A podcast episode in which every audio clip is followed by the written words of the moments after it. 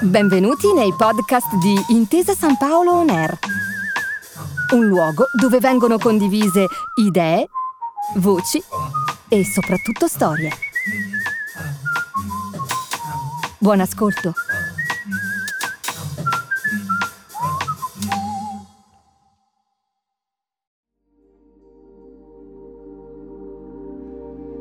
Oggi parliamo di una vera star, la mela.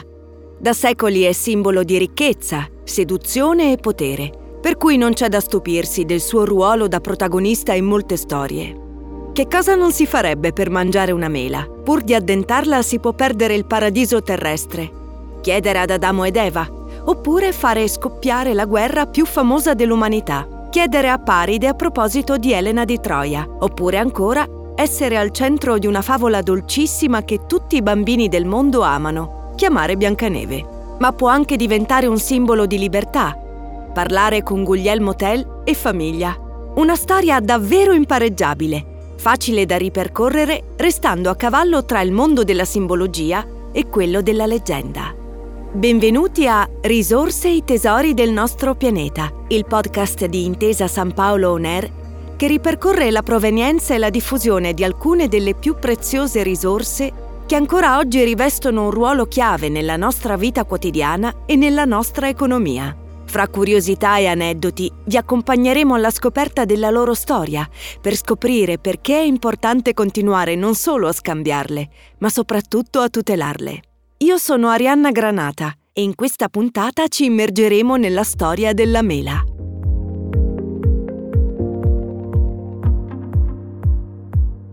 La mela ha giocato un ruolo chiave nel percorso della fisica moderna. Perché la Luna non cade sulla Terra come la mela matura dall'albero? Si domandava Isaac Newton nel 1666 prima di intuire la legge universale di gravitazione. E perché la mela cade perpendicolare al centro della Terra anziché di lato? Ed è sempre la mela a simboleggiare la rivoluzione digitale in cui siamo oggi totalmente immersi. Al centro c'è la mela di Steve Jobs, che chiama Apple quella che oggi è probabilmente la più famosa multinazionale del mondo.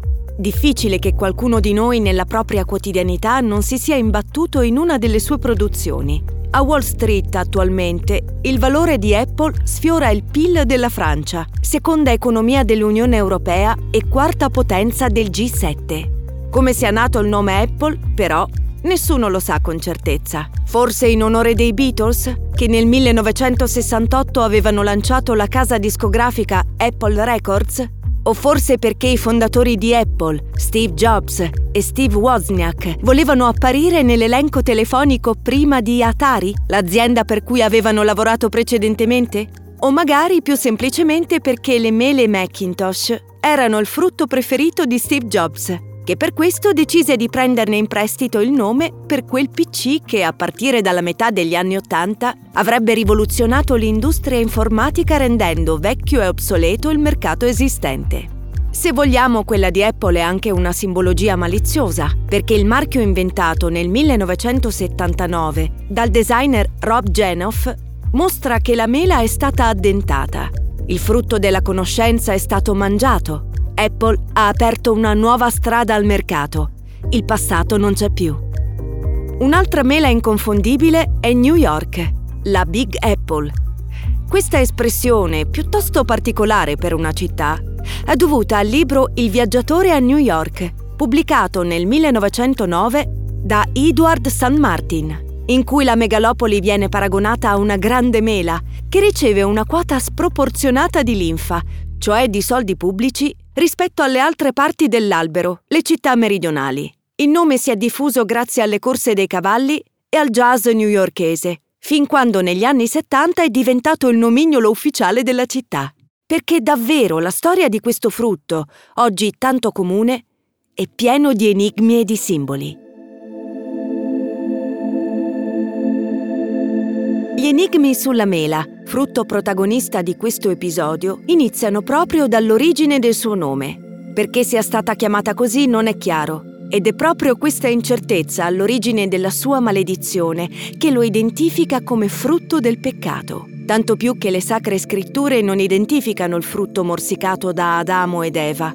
Tutta colpa, da quanto si capisce, di un amanuense inconsapevole che scrisse malum, mela, anziché malus, male. Un errore diventato condanna eterna. A rendere definitivo lo scambio di identità è un'altra circostanza. Ad Adamo doveva essere rimasto incastrato nella gola un boccone del frutto proibito, per questo si dice pomo d'Adamo, che in medicina definisce lo scudo di cartilagine più sporgente intorno alla laringe. È visibile solo negli uomini, poiché in essi, durante la pubertà, la laringe si ingrossa, provocando un tono di voce più basso. Ma non essendoci riferimenti di anatomia nelle sacre scritture, anche questa ricostruzione appartiene ad una fase successiva. Più probabilmente, come sembrano testimoniare alcuni resti paleocristiani, l'albero che cresceva nel paradiso terrestre era un fico, identificazione sicuramente più credibile, considerando che le sacre scritture si muovevano in ambiente mediterraneo, dove le piante di fico erano diffusissime e il consumo aveva costi molto popolari, vista la facilità di riproduzione. La mela invece aveva un prezzo molto alto, come dimostra il riferimento piuttosto frequente nella mitologia alla mela d'oro. A nessun poeta sarebbe mai venuto in mente il racconto di un fico d'oro, ma soprattutto a metterne in dubbio le responsabilità nella perdita dell'Eden è il fatto che la mela sia nata con il passaporto. Le sue origini sono identificate sul territorio dell'odierno Kazakistan, dove la produzione per secoli è stata veramente importante al punto da dare il nome alla capitale, Alma Ata, oggi Almaty, che tradotto significa nonno della mela.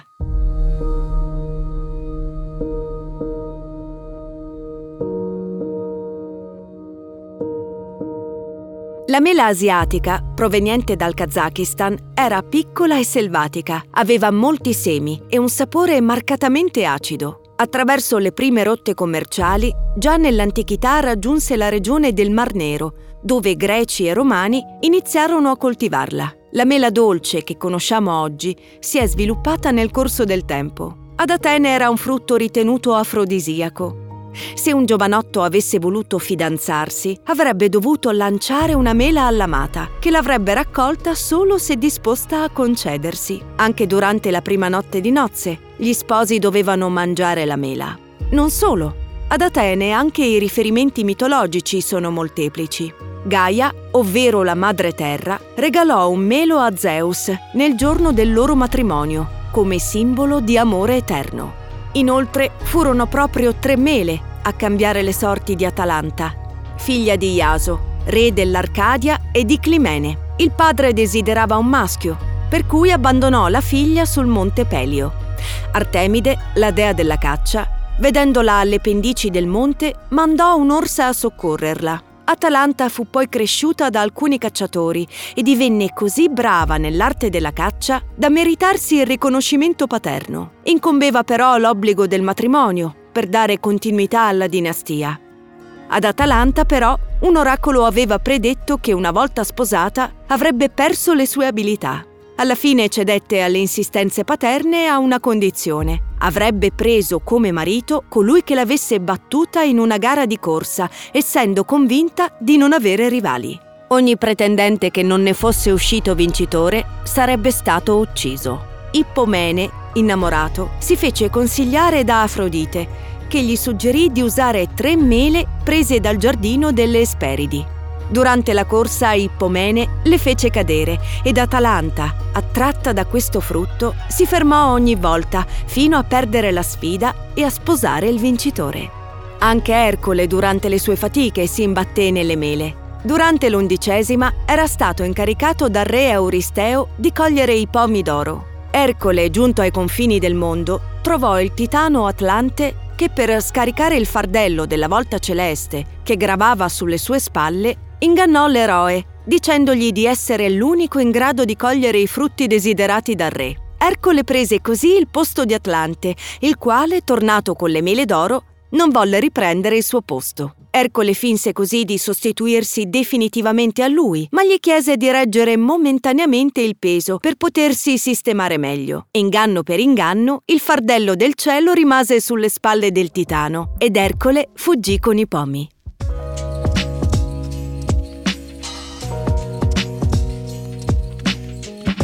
La diffusione della mela non si è mai fermata, conquistando il palato e l'immaginario di altri popoli. Dall'Italia la mela raggiunse il nord Europa grazie alle spedizioni romane intorno al 100 a.C. e fu presto avvolta da un alone mistico presso i Celti, che la consideravano simbolo di morte e rinascita, e i Teutoni, che credevano nella dea Iduna, la quale vegliava sulle mele d'oro, capaci di rendere immortali. Così, già nel I secolo d.C., la mela veniva coltivata in tutta la valle del Reno, ma fino all'età moderna rimase un frutto di lusso, considerato emblema del potere.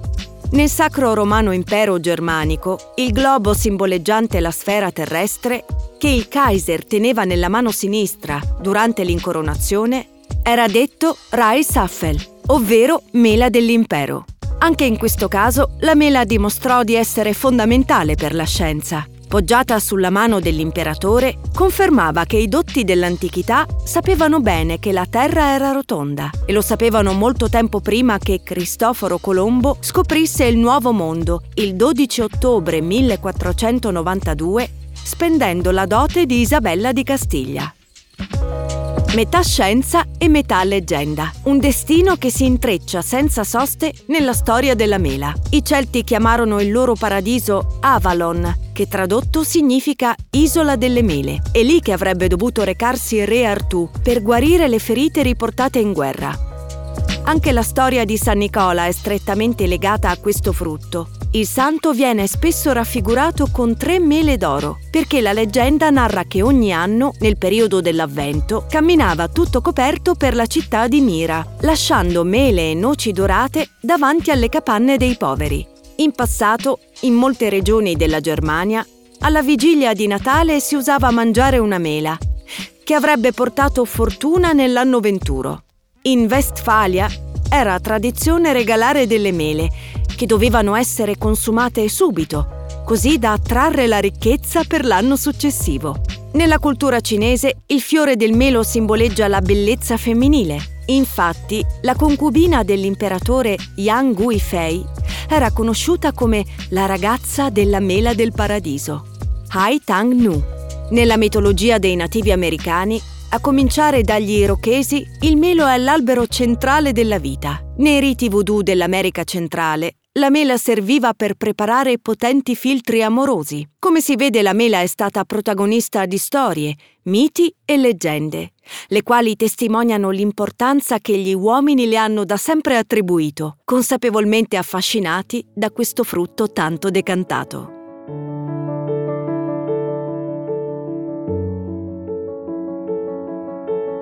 Sulle nostre tavole attualmente esistono 7.000 varietà di mele. Tra le più famose c'è la Granny Smith, forse la più amata. Grande, verde, gustosa. Il suo nome, che in italiano significa nonna Smith, è un'altra storia quasi mitologica. Deriva da Maria Ann Rosemary Sherwood Smith, frutticoltrice inglese nata nel Sussex nel 1799, che si trasferì in Australia assieme al marito, da cui ebbe ben 16 figli. La numerosa famiglia viveva in una fattoria a Eastwood, dove Mary Ann si dedicava ai figli e alla cura del giardino. Un giorno osservò delle piante particolari in giardino, sviluppatesi da alcune mele francesi coltivate in Tasmania, di cui aveva buttato i semi a terra qualche tempo prima. Una casualità che sarebbe passata inosservata ai più se Marianne non avesse avuto occhio e cura per quelle piantine che coltivò fino a vederne i primi frutti. Consapevole della sua scoperta, con l'aiuto di un altro frutticoltore, piantò diversi esemplari e nel 1868 ottenne di classificare ufficialmente il suo nuovo frutto, a cui venne dato il nome di Nonna Smith.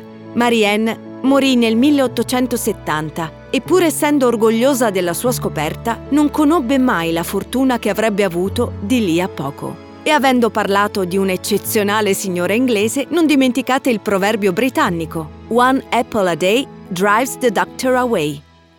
una mela al giorno toglie il medico di torno, oltre che il proverbio arabo una mela non cade mai troppo lontano dal suo albero.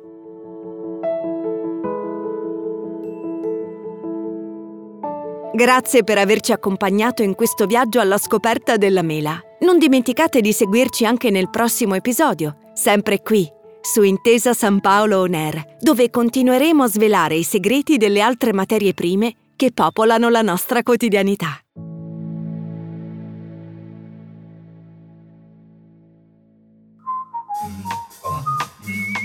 Grazie per aver ascoltato i podcast di Intesa San Paolo On Air. Al prossimo episodio.